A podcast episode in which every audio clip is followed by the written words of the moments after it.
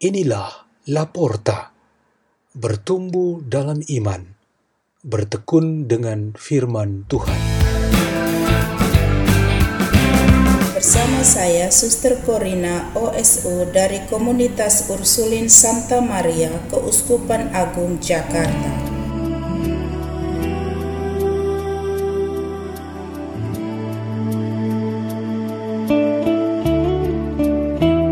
Bacaan dan Renungan Sabda Tuhan Hari Selasa Pekan Biasa ketiga 26 Januari 2021 Peringatan Santo Timotius dan Titus Uskup.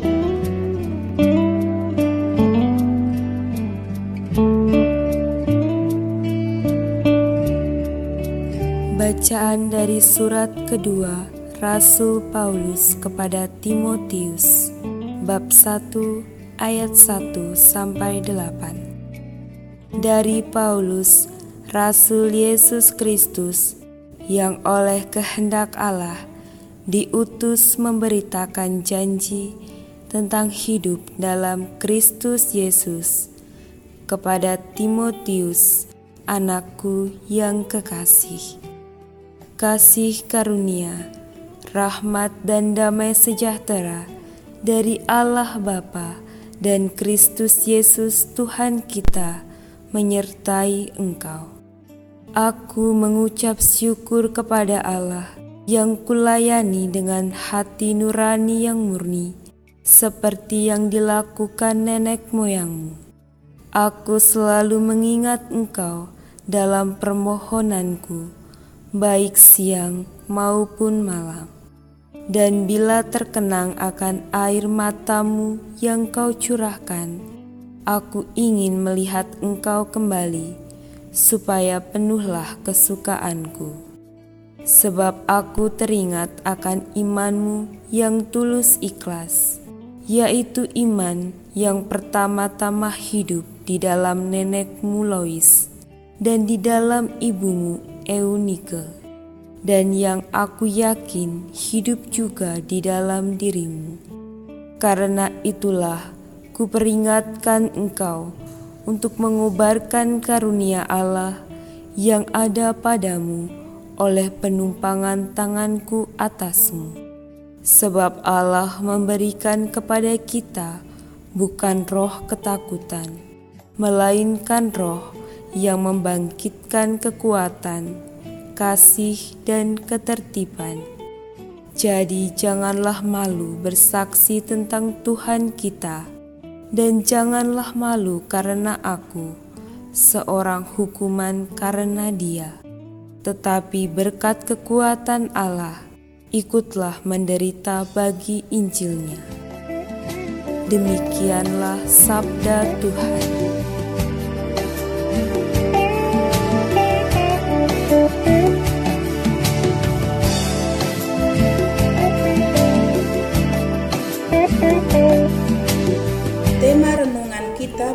Hari ini ialah para pekerja bagi tuayan.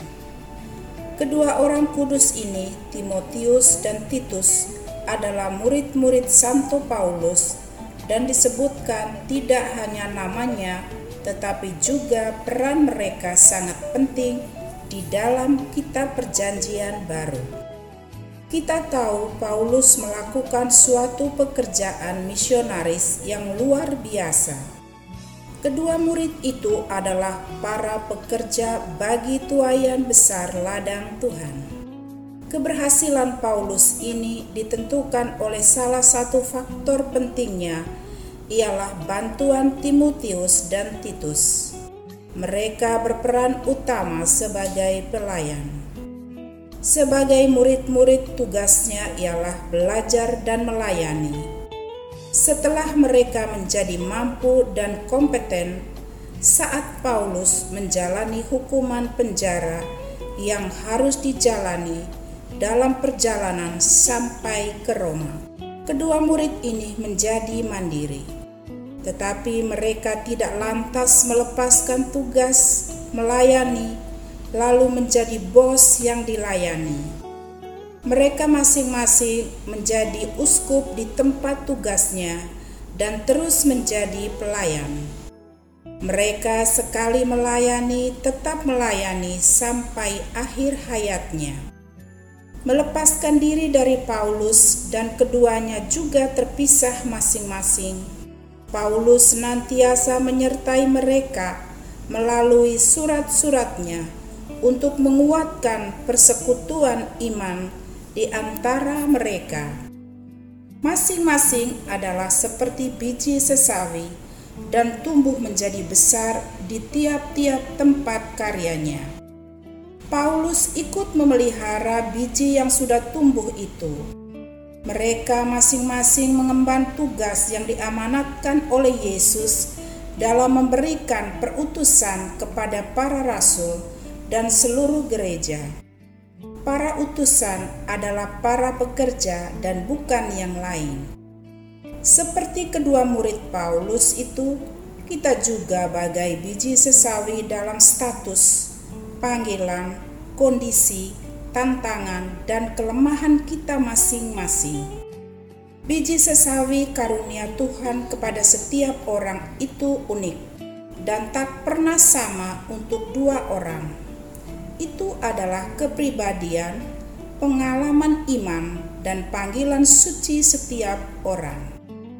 Oleh karena keunikan ini, sebenarnya orang-orang tidak boleh iri satu sama lain lantaran ada yang punya kekhususan di satu sisi, di sini lain dipunyai orang lain. Tidak hanya iri hati, tetapi sikap lain juga seperti copy paste, keunikan orang lain lalu menyelimuti diri sehingga keaslian diri sendiri hampir tidak tampak. Ini adalah kepalsuan yang besar-besaran. Orang tidak menjadi orisinal, independen, dan percaya pada kemampuan sendiri. Kalau copy paste itu hampir sama dengan mencuri, sementara sikap manja dan selalu bergantung merupakan sikap yang menempel saja.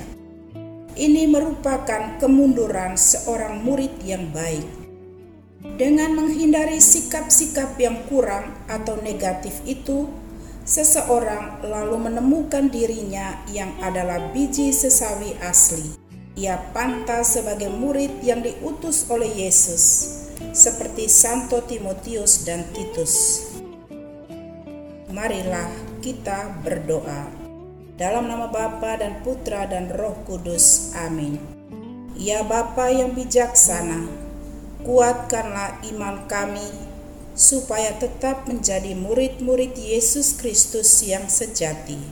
Salam Maria penuh rahmat Tuhan sertamu, terpujilah engkau di antara wanita, dan terpujilah buah tubuhmu Yesus. Santa Maria Bunda Allah, doakanlah kami yang berdosa ini, sekarang dan waktu kami mati. Amin. Dalam nama Bapa dan Putra dan Roh Kudus. Amin. La porta, la porta, la porta.